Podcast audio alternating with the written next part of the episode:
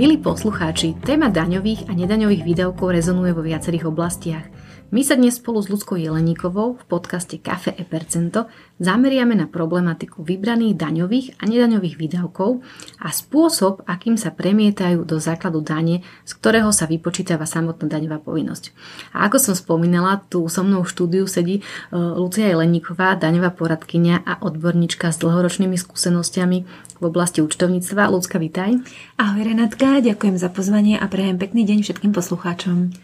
No, v predchádzajúcich podcastoch sme neraz spomínali pojmy ako daňový výdavok, nedaňový výdavok, pripočítateľná položka, základ dania a podobne. Môžeš ľudská našim poslucháčom priblížiť, čo tieto pojmy znamenajú? Skúsim. Začnem základnou definíciou. Podľa zákona o daní z príjmov, daňovým výdavkom je výdavok, respektíve náklad, na dosiahnutie, zabezpečenie a udržanie zdaniteľných príjmov, preukázateľne vynaložený daňovníkom, zaúčtovaný v účtovníctve daňovníka alebo zaevidovaný v evidencii daňovníka, pričom pri využívaní majetku, ktorý môže mať charakter osobnej spotreby a s ním súvisiacich výdavkov nákladov, je daňový výdavok uznaný len v pomernej časti, v akej sa používa na dosiahnutie, zabezpečenie a udržanie zdaniteľných príjmov. Mhm, čiže na základe definície, ktorú si teraz povedala, uh, predtým, než začnem riešiť konkrétnu uznateľnosť, či čo znamená, že výdavok môžem posúdiť ako daňový náklad a teda mi zníži základ dane, musia byť splnené určité podmienky.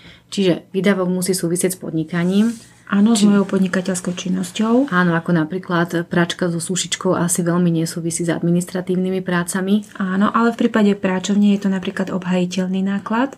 Áno, musím mať k nemu doklad.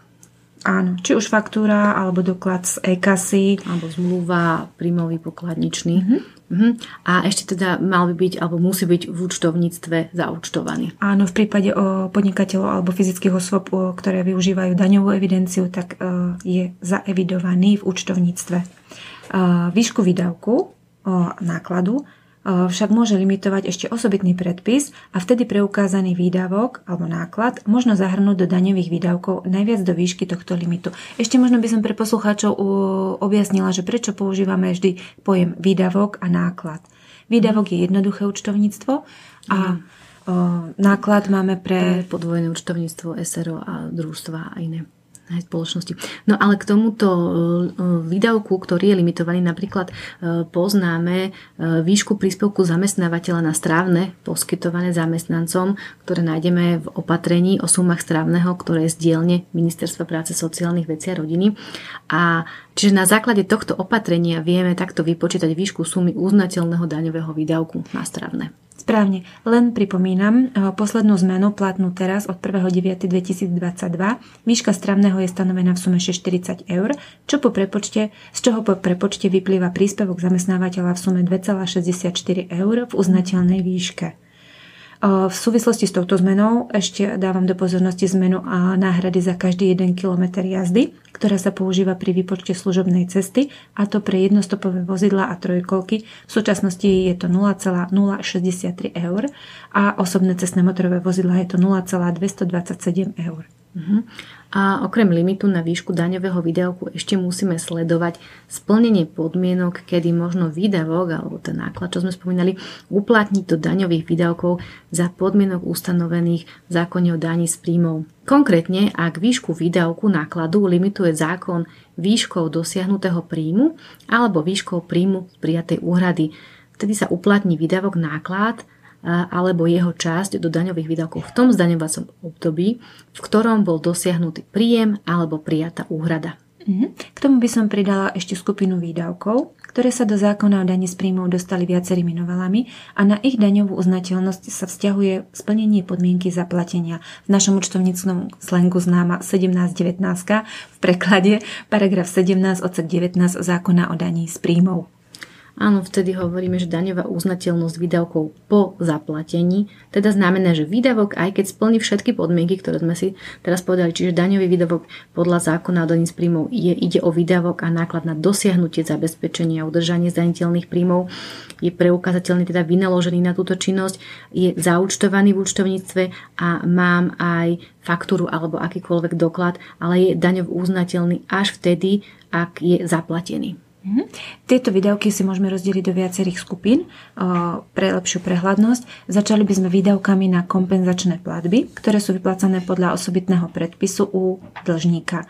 Vzťahuje sa zväčša na regulované objekty, ktorými sú osoby, ktoré na základe povolenia vykonávajú regulovanú činnosť, ako napríklad výroba, prenos a distribúcia elektriny, výroba, preprava distribúcia plynu a tak ďalej. Znamená to, že dané ustanovenie sa nedotkne väčšiny bežných malých stredných podnikateľov mm. na trhu. Mm-hmm. Je to naozaj vybrané skupiny podnikov. Áno.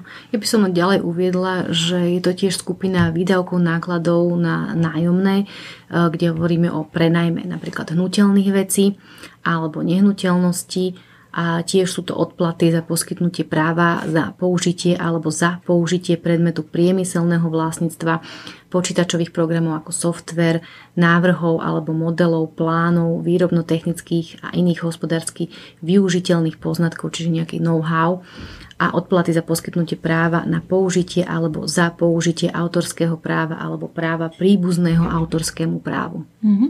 Pre tento typ výdavkov platí bez ohľadu na skutočnosť, či sú uvedené výdavky platené fyzickej alebo právnickej osobe podmienka úhrady.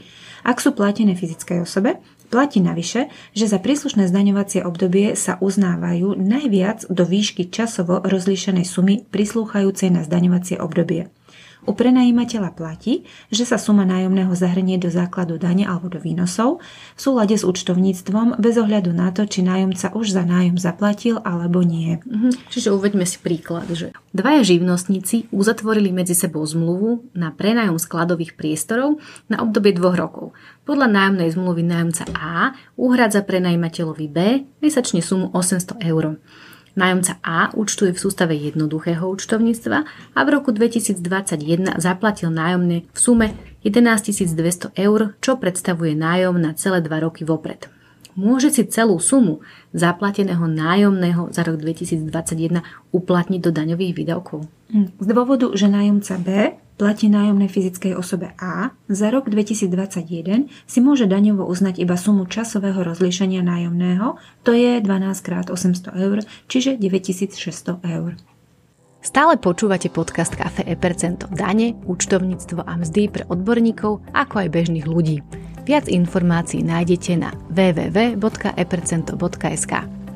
V rámci spolupráce so spoločnosťou Sféra, ktorá ponúka účtovné a daňové webináre a videoškolenia s odborníkmi z Ministerstva financí a finančného riaditeľstva, auditormi a daňovými poradcami, vám odporúčame naštíviť mesiaci oktober webináre zamerané napríklad na prvý audit spoločnosti, zákazkovú výrobu alebo zdaňovanie cených papierov fyzických osôb. Kompletnú ponuku vzdelávania nájdete na www.seminare.sfera.sk. A ešte by som sa vrátila k výdavkom, ktorými sú odplaty za poskytnutie práva na použitie alebo za použitie predmetu priemyselného vlastníctva, počítačových programov, čiže software a tak ďalej. Uznateľnosť výdavku sa posudzuje len, ak nie sú súčasťou obstarávacej ceny alebo vlastných nákladov majetku napríklad práva za použitie softveru, ktoré sa posudzujú aj u nájomcu ako nehmotný majetok. Áno. Mhm. Ďalšiu skupinu nám tvoria výdavky na marketingové a iné štúdie a na prieskum trhu u dlžníka. Na strane veriteľa od roku 2020 platí, že sa výnosy nezahrnú do základu dane až po prijatí úhrady, ale v súlade s účtovníctvom. Mhm. Pri tejto kategórii výdavkov je potrebné podrobne rozlíšiť, čo presne tu spadá, čiže správne zadefinovať marketingovú štúdiu, inú štúdiu a výdavky na prieskum trhu. Cieľom marketingovej štúdie a prieskumu trhu je získanie informácií o uplatniteľnosti produktu alebo služby na trhu. Čiže ohľadne inej štúdie platí, že sa tento pojem nemá vykladať len v kontexte charakteru poskytovaných marketingových štúdí alebo štúdí o prieskume trhu. Pojem sa stiahuje aj na akékoľvek iné štúdie. Áno, napríklad spoločnosť ABC SRO si nechala vypracovať štúdiu na účely zrýchlenia výrobných procesov. Bude sa na takýto typ štúdie vzťahovať podmienka zaplatenia? Áno, vzťahuje na akékoľvek štúdie, nie len marketingové, aj na výdavok na vyššie uvedenú štúdiu platia pravidla daňovej uznateľnosti po zaplatení. Mm-hmm. Ak si však táto, táto istá spoločnosť ABC SRO nechá vypracovať dve štúdie napríklad na rozšírenie výroby nové výrobné linky, už by sme tento výdavok mali posúdiť ako investičný a súčasť mm-hmm. nákladov na obstaranie, ktoré sa stanú následne daňovým výdavkom vo forme odpisu až dňom zaradenia investície do majetku spoločnosti. Mm-hmm. A pri tomto príklade by som ešte upozornila na situáciu, kedy investícia nebude zrealizovaná z akýchkoľvek dôvodov a vtedy spoločnosť náklady spojené s obstaraním síce preúčtuje na nákladový účet, avšak z daňového hľadiska bude náklad rozpúšťať do daňových výdavkov 36 mesiacov ako zmarenú investíciu. Účtuje, účtovne ju síce odpíše jednorázovo, ale v daňovom priznaní iba pomernú časť pripadajúcim mesiacom na dané účtovné obdobie. Mm-hmm. V praxi často vystáva otázka, že čo je vlastne zmarená investícia alebo ako mm-hmm. ju mhm. definujem. Je to väčšinou rozhodnutím buď na válnej hromady a spoločníkov spoločnosti. Áno, že už sa projekt nebude ďalej realizovať. Z rôznych dôvodov. Mm-hmm. Ďalšou skupinou nákladov sú odplaty alebo teda provízie za sprostredkovanie u príjimateľa služby, a to aj ak ide o sprostredkovanie na základe mandátnych zmluv alebo obdobných zmluv. Z tejto skupiny výdavkov sa od roku 2020 vypustila 20-percentná limitácia odplát za sprostredkovanie na výdavky, náklady, ktoré boli zaevidované v daňovej evidencii alebo boli e, zaučtované v daň, zdaňovacom období, ktoré sa začína po 31.12.2019. Do tejto skupiny výdavkov patria aj odplaty provízie za sprostredkovanie služby, aj tovaru, a to aj u subjektu, ktorý si sprostredkovanie objednal a platí zaň. Uh-huh. Áno, v tomto prípade to znamená väčšiu voľnosť v daňovej uznateľnosti, kým po starom platilo, že i keď sa za sprostredkovanie zaplatilo, uznať bolo možné len 20% z hodnoty sprostredkovaného obchodu. Pre výdavky za sprostredkovanie zaučtované do roku 2020 platí, že ak sa uhradia, je možné ich daňovo uznať v celom rozsahu.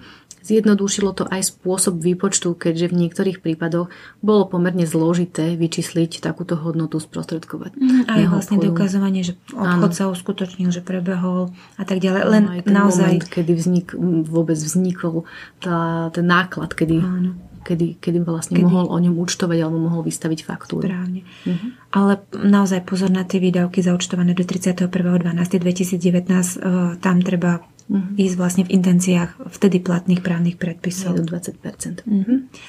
Ďalšou skupinou sú výdavky, náklady, vzťahujúce sa k úhrade príjmov, vyplácaných, poukazovaných alebo pripisovaných v prospech daňovníka nespolupracujúceho štátu a po splnení povinností ustanovených v zákone o daní z príjmov pre daňovníka, ktorý vypláca, poukazuje alebo pripisuje uvedené príjmy, ak mu takéto povinnosti vznikli. Mm-hmm. Áno, v tejto skupine e, výdavkov ide o platby plynúce daňovníkom z nespolupracujúcich štátov, ktorými môže byť fyzická či právnická osoba. Zároveň platí, že ak sa z tejto platby daň vyberá zrážkou alebo sa daň zabezpečuje, výdavok je daňovo uznateľný, až keď sú splnené aj tieto podmienky súčasne. Čiže preukázateľné vyplatenie, poukázanie alebo pripísanie príjmu v prospech daňovníka z nespolupracujúceho štátu. Uh-huh. Odvedenie dane vyberané zrážkou. A splnenie si oznamovacej povinnosti. K tej výške dane vyberanej zrážkou sú k tomu metodické pokyny, sú k tomu zoznamy na, na stránke finančnej správy, čiže je možné dohľadať si. Ale potom treba ešte brať do úvahy zmluvy o, med- o zamedzení dvojitého mm, zdanenia. Hej. Takže áno, ten príjem nie je úplne vylúčený. Ďalej tu máme pomerne širokú skupinu, ktorú tvoria výdavky na poradenské a právne služby. Špecifikáciu služieb nájdeme pod kódmi štatistickej klasifikácie, to je 69, 69, 1, 2, 71 a 70.22. V tejto skupine je rozsah výdavkov po zaplatení rozšírený aj o služby týkajúce sa vedenia firiem a poradenské služby, ktoré nájdeme pod kódom 70 1 a 70.22 klasifikácie produktov podľa činností. Mhm. Tie poradenské boli myslené vlastne všetky účtovné daňové a auditorské spoločnosti. Tak? Aj poradenské služby mm-hmm. v oblasti obchodu, v iných oblastiach riadenia, Áno. riadenia ľudských zdrojov, frančízy, mm-hmm. ochranné známky. Aj poskytovanie poradenstva pomoci a prevádzkovej podpory podnikom a iným organizáciám v otázkach riadenia, ako je organizačné a strategické plánovanie v rámci firmy a ďalšie mm. iné A týmto si podľa mňa účtovníci vždy lámu hlavu v prípade daňového priznania, či to spada alebo nespada. Áno.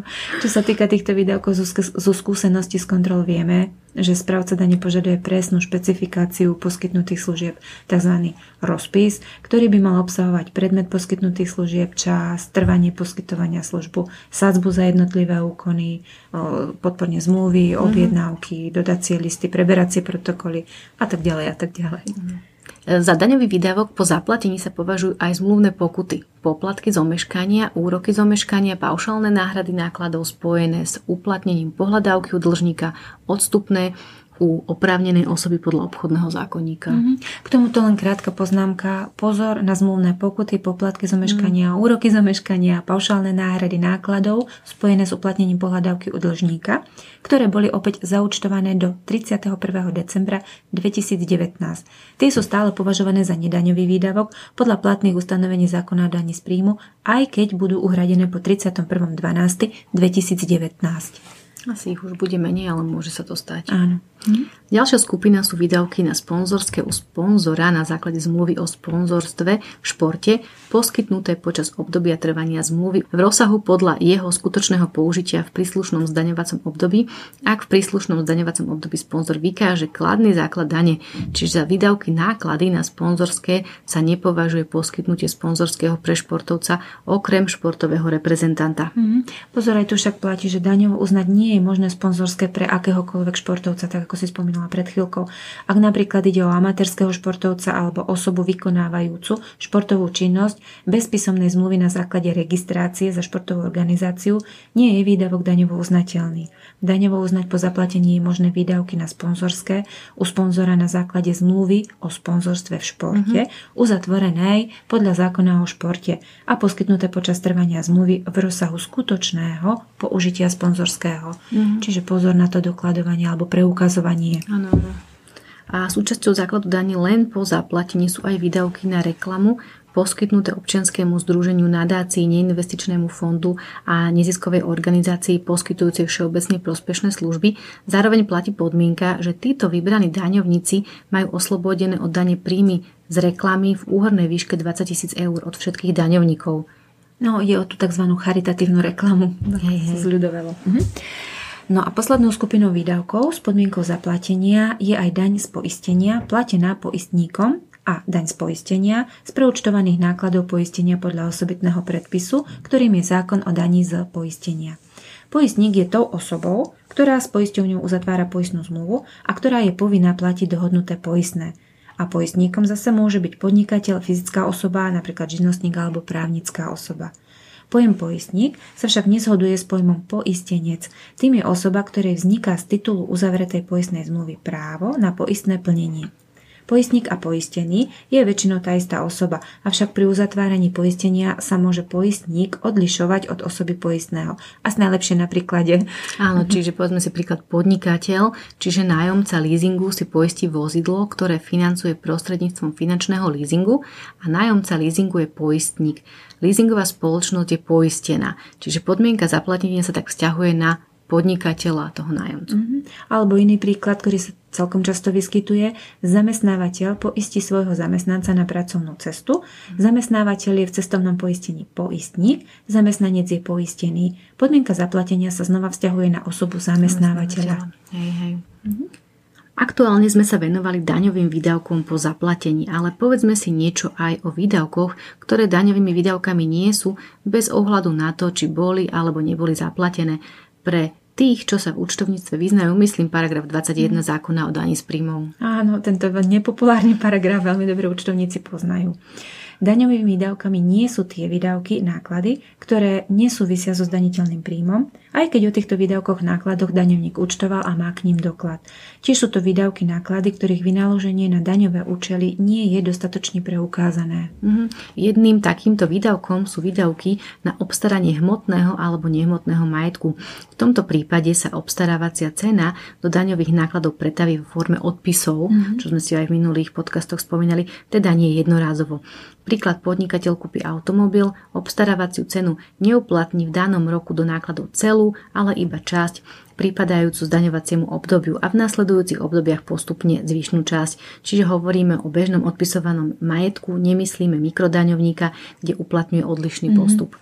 A daňovým výdavkom tiež nie je hmotný majetok a nehmotný majetok vylúčený z odpisovania napríklad ako pozemky. Umelecké diela, zbierky a tak podobne. Hm? Ďalším takýmto výdavkom sú výdavky na zvýšenie základného imania, vrátanie splácania pôžičiek. Pri pôžičkách môže byť nákladom úrok, prípadne úrok z omeškania. Taktiež ak spoločnosť vypláca podiely na zisku, vrátane tantiem členom štatutárnych orgánov a ďalších orgánov právnických osôb. Pozor, nezamieňať si to s vyplácaním hrubých miest zamestnancov. Tieto sú daňovým výdavkom a samozrejme hovoríme o bežnom, o bežných účtovných prípadoch, nehovoríme o špecifikách, kedy je predmetom podnikania poskytovanie požičiek alebo osobitné prípady účtovania. Uh-huh. Ja sa ešte vrátim k tomu automobilu, lebo takýmto daňovým výdavkom nie je ani technické zhodnotenie majetku vyššie ako 1700 eur, uh-huh. kde výdavok, ktorý sa považuje za technické zhodnotenie, sa odpisuje podľa doby odpisovania daného majetku. Uh-huh. Veľmi častými výdavkami, ktoré neovplyvnia zakladanie, sú výdavky na reprezentáciu či už kávu, čaj alebo rôzne pochutiny, ktoré ponúkate obchodným partnerom alebo klientom, si zo základu dane jednoducho neodpočítate. Taká smola trošku. Tieto tiež výdavky na osobnú spotrebu daňovníka, vrátanie výdavkov na ochranu osoby daňovníka a blízkych osôb daňovníka, na ochranu majetku daňovníka, ktorý nie je súčasťou obchodného majetku a majetku jeho blízkych. Mm, takéto poistenie sa Áno, dá sa... obhájiť ako daňovo uznateľný výdavok. tiež sa nedostane mm. do daňových nákladov. Aj. Mm. Tak e, pri reprezentácii tvoria výnimku reklamné predmety v hodnote neprevyšujúcej 17 eur za jeden predmet, pričom za reklamné predmety sa nepovažujú napríklad darčekové reklamné poukážky, tabakové výrobky, teda okrem daňovníka, u ktorého je výroba tabakových výrobkov hlavným predmetom činnosti. Tu sa vždy zamýšľam, že či vôbec máme takého na Slovensku. Mm, Podľa mňa ani, ani nie, ale nie. v zákone to máme uvedené. Alkoholické nápoje, okrem alkoholických nápojov, ktorým je tiché víno, šumivé víno, tichý fermentovaný nápoj a šumivý fermentovaný nápoj, ale v tomto prípade by som odporúčila si pozrieť presnú definíciu v paragrafe 4 odsek 3 zákona o spotrebnej dani z alkoholických nápojov, že ktorý, teda ak by chceli ponúkať klient, alebo teda chceli uznať do daňových e, nákladov, že či môžu alebo nemôžu. Ale Proseko túto definíciu určite splňa, teda ak náklad na jednu fľašu je do 17 eur. Čo ešte nie je daňovým výdavkom? No určite sú to manka a škody presahujúce prijaté náhrady, daň podľa zákona o daní z príjmov zaplatená za iného daňovníka, daň z pridanej hodnoty u platiteľa s výnimkou dodatočne vyrobenej dane z pridanej hodnoty za minulé zdaňovacie obdobia účtovanej ako náklad. A ešte doplním tvorba rezerv a opravných položiek, ktoré nie sú vymedzené v paragrafe 20 a rozdiely medzi hodnotou pohľadávky a nižším príjmom z jej postupenia v prípade postupovania pohľadávok. No a to sme sa dnes venovali naozaj len určitej časti, čo sa týka daňových výdavkov. Túto tému ďalej rozpracujeme určite v ďalšom podcaste, lebo je to veľmi rozsiahla. Ja si myslím, že určite sa vrátim aj k tej základnej definícii preukázateľnosti. To, to sú tie spomínané už vyššie, čo sme počas nášho rozhovoru. Dotkli sme sa faktúr, dokladov, objednávok, mm-hmm. zmluv, vlastne tej preukaznosti. Áno, áno. A aj dnes bola mojim hostom Lucka Jeleníková. Lucka, veľmi pekne ďakujem za tvoj čas a teším sa na ďalší diel s tebou. Mm, veľmi pekne ďakujem za pozvanie a pevne verím, že všetko, čo v dnešnom podcaste odznelo, bude pre našich poslucháčov prínosom.